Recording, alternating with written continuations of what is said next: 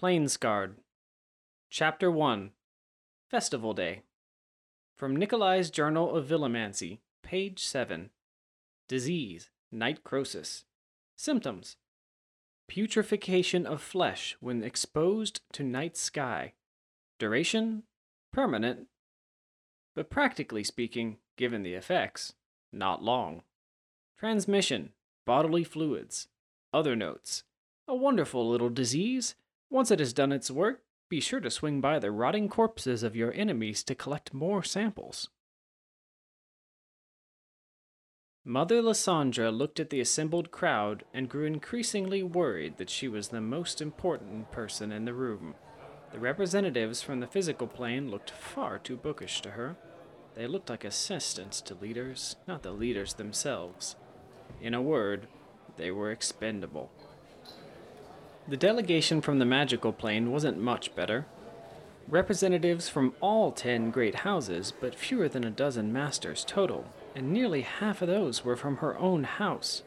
It did not bode well for their peace talks. What was the point in talking if neither side was willing to listen? The moderator filed into the room on the ground floor. The robed man surveyed the crowd as he walked up to the podium, waiting for the crowd of a hundred to come to order on its own. Father Emir leaned over to whisper in her ear, Where is Nikolai? Lysandra looked at the empty seat at the end of their box and rubbed her temples. Even the House of Commons was failing today. By the love of the original, couldn't they get anything right? It was a peace talk. If this didn't merit full attendance, what did? War, maybe. That was the only thing that both sides seemed fully invested in at the moment. Fools, children, imbeciles. Perhaps he will deign us with an appearance later. Father Emir shrugged. It might be better if he didn't come. Don't say that. Mother Trista, master of identity, leaned over and giggled. Maybe he's with the other masters of burden. More levity when they should all be focused on preventing a war. There were no other masters of burden. There were some practitioners scattered across the plains, but none that rose to the level of master. She shivered. Who would want to? She wouldn't say it, but she agreed with Emir. It was best if he didn't come. The moderator smacked his gavel against the podium, evidently tired of waiting for the room to realize he was still standing there. The crowd slowly quieted. My name is Rex Cobbler, and I'm the mayor of this city, and I've been appointed as moderator for these opening talks. Oh, I feel sorry for him. Love his name, though. Rex Cobbler. Shh. Mother Lysandra shushed both of them, though they were hardly the only ones talking. Sorry, Mother. Lysandra ground her teeth. She wouldn't have to use her honorific in a literal sense if they would all just behave like adults. Father Qatar, at least, sat quietly with his arms crossed, and she looked a little closer. His head bowed. He was asleep. Mother Lysandra threw her head back and stared at the ceiling far above. By the original's grace, why did she even try?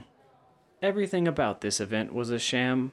She was beginning to think Nikolai had the right idea by not even showing up.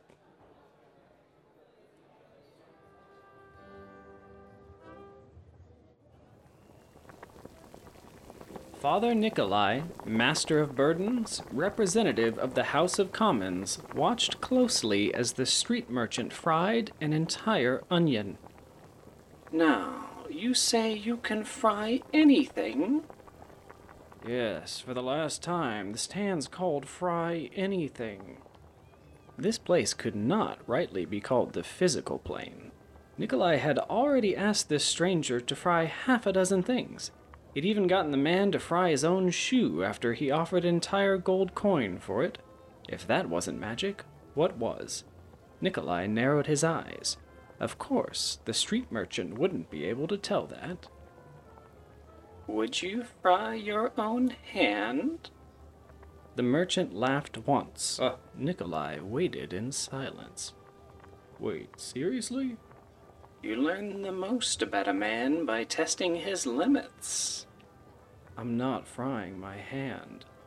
The merchant set the fried onion on top of the plate of other fried items, a few of which were certainly inedible. Hmm. That'll be all then. I see now what you're made of. What's that supposed to mean? I think you know. The street merchant set down his tongs and took one step toward Nikolai. Listen, buddy, I don't know what's up with the mask, but I think it's time you got back to the circus. Nikolai left the man. He considered breaking a vial of blastworts as a parting gift. It was probably poor form, though. The peace talks were already doomed, so it's not like he could jeopardize them further, but the practice of villimancy certainly didn't need to be further sullied. He lifted his heavy case onto his back and continued down the row of festival vendors. There was a cornucopia of delights here food and performers, music and dance. Who would want to be stuck inside in a stuffy building, arguing with people who had no intention of listening?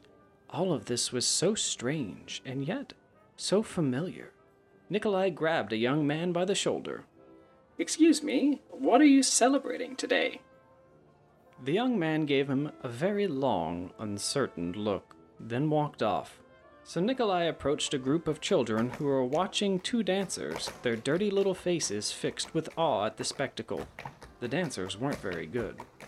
Children, what are you celebrating today?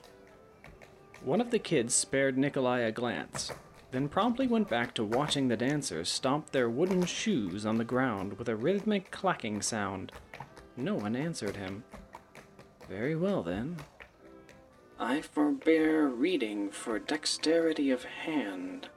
Nikolai felt an electric tingle run down his arms, then suddenly felt twitchy and energetic. You, dirty child, watch this. Then he pulled three daggers from his heavy black coat. The child glanced back and his eyes went wide. Nikolai threw the daggers into the air one by one, giving them just a little spin. He caught each one and threw them back into the air again. A decent display of juggling. If he was willing to forbear something more important, he could juggle the child too. Though he suspected that was a bad idea, given how many knives were in play. The kids turned, one by one, to look at him and started clapping in time, cheering as he added another knife to the array of flying objects. Nikolai did a complete spin one time and still kept juggling. He nearly skewered his left hand, but fortunately no one had noticed. He used his coat to sweep all four daggers out of the air in a final flourish. The children stood up and clapped. Even the dancers clapped. Now, children, what are we celebrating today? Independence Day! So that's what they were calling it. Father Nikolai looked at the paper banner hanging above the dancers. The runes written there were unfamiliar. He leaned toward the closest child and pointed at the banner. What does that say? She eyed him suspiciously. That was good. It was never a good idea to be too friendly with a stranger throwing knives around. Independence Day. Ah, he would need to get a reading back later. The young man he'd seen earlier stepped between him and the excited children, who were now bouncing around demanding another show. Can I help you? Hmm, I doubt it, but I'd love to hear your ideas. The young man gave him that blank stare again. Not a lot going on between those ears. I said I doubt it, but I would love to hear your ideas. I heard you. Quiet down. Why are you dressed like that anyway? What are you, a performer? I'm supposed to be, but I couldn't be bothered to stay inside. Stop with that look already. Does everything confuse you? Come on, kids. Let's go. Then the young man shuffled the assembled children away from him. They fussed, demanding to see another show, but eventually something else caught their attention, and the young man had to chase to keep up. Ah, the universal fickleness of youth. A group of men with clubs on their belts pushed through the crowd at the end of the street fair. The man from the Fry Anything stand pointed directly at Father Nikolai, and the peacekeepers started jogging toward him. Looked like it was time to go.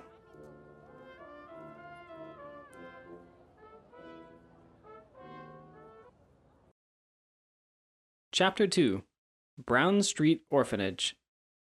From Nikolai's Journal of Forbearance, page 12. Forbearing your skills is a staple for any situation. Don't forbear anything you'll need soon, and don't forget to pay back your debts.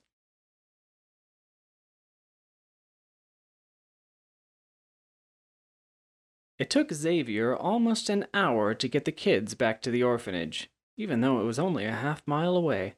They fluttered between every spectacle, no matter how small, and he couldn't find it in his heart to stop them. Come on, in you go. He held open the door while the last child trudged up the steps. This sucks. I want to stay out. Where did you learn to say that? Trev crossed his arms and shut his mouth comically tight. I'll give you a copper piece if you tell me. It was Wendy. Xavier shook his head. Get inside, Trev. Where's my coin? You'll be lucky I don't tell Wendy you rotted her out. Trev scowled, then rushed inside. Xavier took one last look at the distant street fair. He could still hear the music. It would be wonderful to spend the whole day there, alone. It would be wonderful to have the money to actually enjoy it. He closed the door and shepherded the kids into the common area. He hardly needed to. Now that they were inside, they all rushed to Miss Maria to tell her about everything they saw. Wendy mentioned the masked man with the knives three separate times, and each time Miss Maria acted just as surprised. That encounter had been especially strange. Something about the man had seemed dangerous but not violent. Xavier was well versed in both types of people, and his intuition was rarely wrong. Still, it hadn't seemed like a good idea to let the kids near him. Miss Maria finally dispersed the children with the promise of supper if they cleaned up first. Once they'd cleared the area, she walked over to talk to Xavier. So, how was it? Xavier shrugged. Still feels weird. It's only the second time we've celebrated it. Isn't it kind of weird to celebrate independence when you're still at war? Seems a little premature. Maria smiled faintly, the many creases of her face framing the smile only emphasizing it. I believe you can be both independent and at war. Lord knows we all need an excuse to celebrate. I guess. She watched him for a silent moment. Is something wrong, Xavier? Only a million things, but a million things she already knew. Nothing new. It's okay to be restless. You're young. You deserve to get out and explore. Find your place in the world. He shook his head. It was so easy to say things like that, but what would happen to Brown Street if he left? What would happen to the kids? The only reason he was even halfway functional was because of this place. He deserved to be on the streets, dealing fire vein, but instead, he found a home. Plus, it's not like Maria was getting any younger, and there wasn't anyone else. So, no, he really couldn't get out and find his place in the world, not even if he deserved it. I've got what I need here, but thanks, Maria. Maria leaned her cane against the wall and motioned for a hug. He walked into her arms. I can barely fit my arms around you anymore. When did you get so big? She pulled away from the hug just enough to look at his face. Do you remember what you said you wanted to be when you grew up? A peacekeeper? No. You told me you wanted to be a tree. Because they were big. I'm still working on it. There's still hope, right? She tapped him lightly on the chest and retrieved her cane. You need a new dream now, Xavier. You're not trapped here. What? What was wrong with being a tree? Miss Maria pointed at the front door with her cane. I can put the kids to bed. You go. Be young. Go do something stupid. How could he ever leave this place? I'm broke, Maria. Yes, but she's not. Who? The front door opened and a young girl with smooth coffee colored skin walked in. Her short, jet black hair was tied back in a red ribbon bow. She had a short white dress with black leggings underneath. Kelsey was dressed to kill, or at the very least, dressed to maim. How's my timing? Excellent, dear. She pumped one fist in the air. Yes. Maria prodded Xavier in the back with her cane. Kelsey, I can't let you pay for this. She rolled her eyes. It's a street fair, X. I think I can swing it. Are we gonna go or what?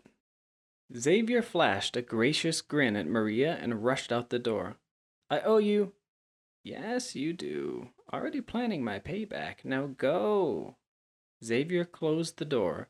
Kelsey slipped her hand into his. It was warm and small and soft.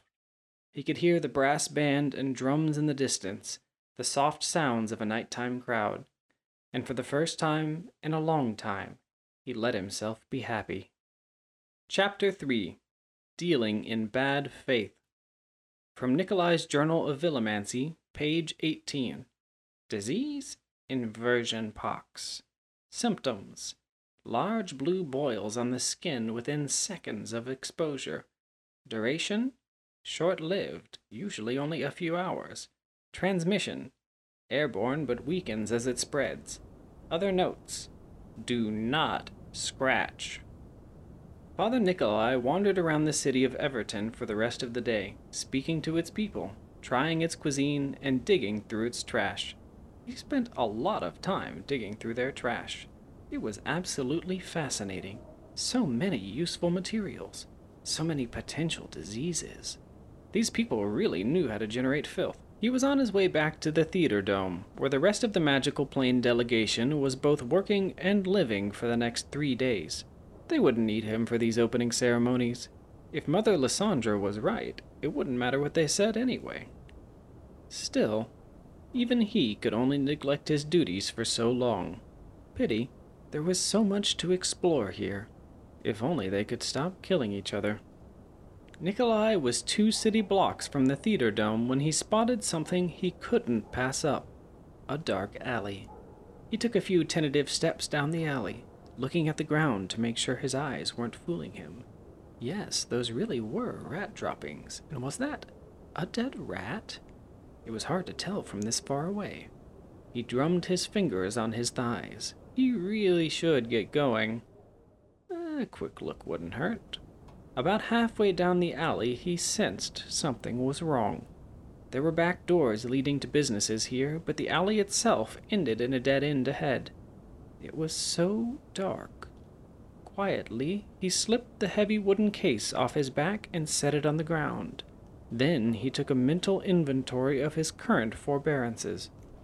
He ran down the list. He was currently missing the hearing in his left ear. His hair and fingernails weren't growing. He'd given up reading. His abilities speak demonic. And he'd stopped his digestion. Nikolai started to pry open the wooden case, as quietly as he could, looking around in every direction. Something was wrong, all right, but what? As he reflected, he found that the list of forbearances was actually much longer. Now was not the time to pay them back, either.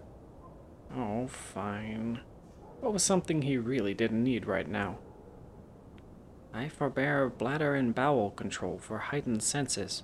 And then Father Nikolai experienced two very different, very alarming sensations. The first he had expected. He knew many men entered battle with soiled trousers. The trick was to kill your enemies so they couldn't tell anyone about it. The second sensation was far worse the sounds of whispers and scuffling feet behind the doors. Every door in the alley. Nikolai flipped open his wooden case just as the doors opened. He pulled out three vials, crushing one in his left hand, throwing another into a still opening door, and keeping the last one in his right hand. Men in uniforms filed into the alley from every direction. He leapt toward the door he'd thrown the second vial into, and he pressed his back against the wall next to the door frame. Something that was no longer a man, and certainly not a soldier, roared inside that room. He smashed into the metal door just as the soldiers in the alley raised their guns to shoot. The heavy door rebounded painfully off Nikolai as it flew open. It was a small price to pay, as he heard bullets ricochet off the metal. He waited behind the cover of the door for the newly born war fiend to start his work. It didn't take long. The war fiend pounced on his first victim. The man's hands fused into bone like protrusions. Its uniform shredded as the transformation continued. It rammed its blades up through the soldier's chest and sprayed the alley with his blood. It opened the next man down the middle, viciously throwing pieces everywhere. The two dozen soldiers ignored Nikolai and started shooting the monster smashing through their ranks. Men screamed and died. Some of them fled. Not enough of them. Unfortunately, these men were well trained. They fired in rapid but controlled bursts. These weapons didn't need to be reloaded immediately for some reason. Nikolai had never heard of such a thing. No wonder the enemy wasn't interested in surrender. Not good. Not good at all. This wasn't just an ambush of opportunity, it was part of something bigger. Dying here was not an option. Nikolai looked down at the vial in his right hand. This was going to hurt. He tossed the vial into the alleyway and held his breath. The plague mask and outfit would help, but he wanted to be as contaminated as little as possible. Generally a sound strategy with Villimancy, but even more so with inversion pox. A soldier pulled away the door he was using for cover. He lunged and grabbed the soldier's face. The blue crystals spreading from his left hand grew over his mouth and nose. The man clawed at his face, trying to pull away the rapidly spreading crystals as they grew up his nose. Bullets bounced off the walls around Nikolai. He shoved the soldier away and glanced around. The war fiend lay still on the ground. Six men were still alive, regrouping. One of them already had his gun raised, taking shots. Nikolai raised his crystal covered left arm and turned sideways to make a smaller profile. Bullets plinked off the crystals, sending shards flying. A bullet caught him in the leg and he fell to the ground with a grunt. If he could. if he could just get to his case. Where was his case? He couldn't see it anywhere. His vision was getting worse, his thoughts sluggish. How many times had he been shot? Nikolai slumped against the ground. I forbear walking for blood clotting. The pain in his leg was incredible. The crystals spread from his arm to his shoulder to his torso. As long as they didn't cover his face, he would live. He just had to survive a few more. The soldiers at the other end of the alley stopped shooting and started screaming. Blue crystals crept across one eye, but he could still see with the other. The soldiers pulled at their clothes, tearing at their own skin. Large blue boils formed all over their body. Nikolai felt the first boils forming on his own legs and hoped they wouldn't rupture. He closed his one working eye. He didn't need to see what came next, but he still heard it. The sound of a person's insides being forced out through a one inch hole in their skin like squeezing a doll filled with putty. When it was done, Nikolai lay his head back. Those people would certainly not be telling anyone about his soiled pants. His mind swam, his vision drifted in and out of darkness. Someone stood over him, screaming. Had he really missed one? Pity. This city had so many interesting places left to explore. If only they could stop killing each other. No, no, that person was not a soldier. I think. I think I know him. Kelsey stood at the mouth of the alley, her hand over her mouth. She had already puked. They both had. Let's go. We don't need to get involved. X, please.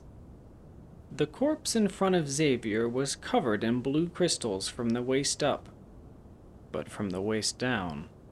Xavier had to cover his mouth again. The man's legs were flabby, deflated things, as if only the skin remained. It was like a steamroller had crushed him somehow. There were so many horrors here that Xavier's mind could not process it. Was this magic? Is this what their enemies did? Young man, Xavier scrambled away from the talking corpse. I must ask you a favor. You're alive? A favor. A what? Do you see a wooden case in the alley? Xavier, somehow, still had the presence of mind to look around. No. The corpse sighed. Then your city may be in grave danger. Someone grabbed Xavier's arm. He pulled away in surprise. But it was only Kelsey. He's alive? What's wrong with him? Oh, me? Don't worry, these effects are only temporary. Xavier heard the sounds of a siren in the distance. He did not want to be here when the peacekeepers showed up. I'm sorry, I have to go. He and Kelsey walked quickly back toward the street, trying and failing to not step on the gore. If you leave me here, everyone in the city is in peril. Xavier stopped walking. Kelsey tugged on his arm, insistent. She wasn't wrong to do it. It was the wise move. He really didn't know this man, and he certainly couldn't be of any help. But. How? There's more of what did this in that case. A lot more. And a lot worse. Someone else has it now. Why would you bring something like that here? To his surprise, the magician went silent. It was, in retrospect, an unwise decision. Xavier, you can't help him. If we stay. Xavier let go of Kelsey and walked back down the alley. If I help you, can you find the case? Perhaps. That's not good enough. I fear that something grander than a missing Villimancy case is happening here. But I'll do my best. Xavier looked down at the masked man. There was no way he would survive whatever was wrong with him. Right? People from the magical plane were supposed to be the same. More or less. They could die. He knew that. Tell me what to do. First, take me somewhere safe. Xavier leaned down to grab him, then pulled back, cautious. Is it safe to touch you? Oh, yes, I'm past the contagious stage. You should be fine as long as you don't eat the crystals. Eat them? Why would I eat them? Hmm, I'm told they're quite delicious. Xavier tried to pry the man off the pavement, but the crystals held him there. Another set of hands grabbed his other arm.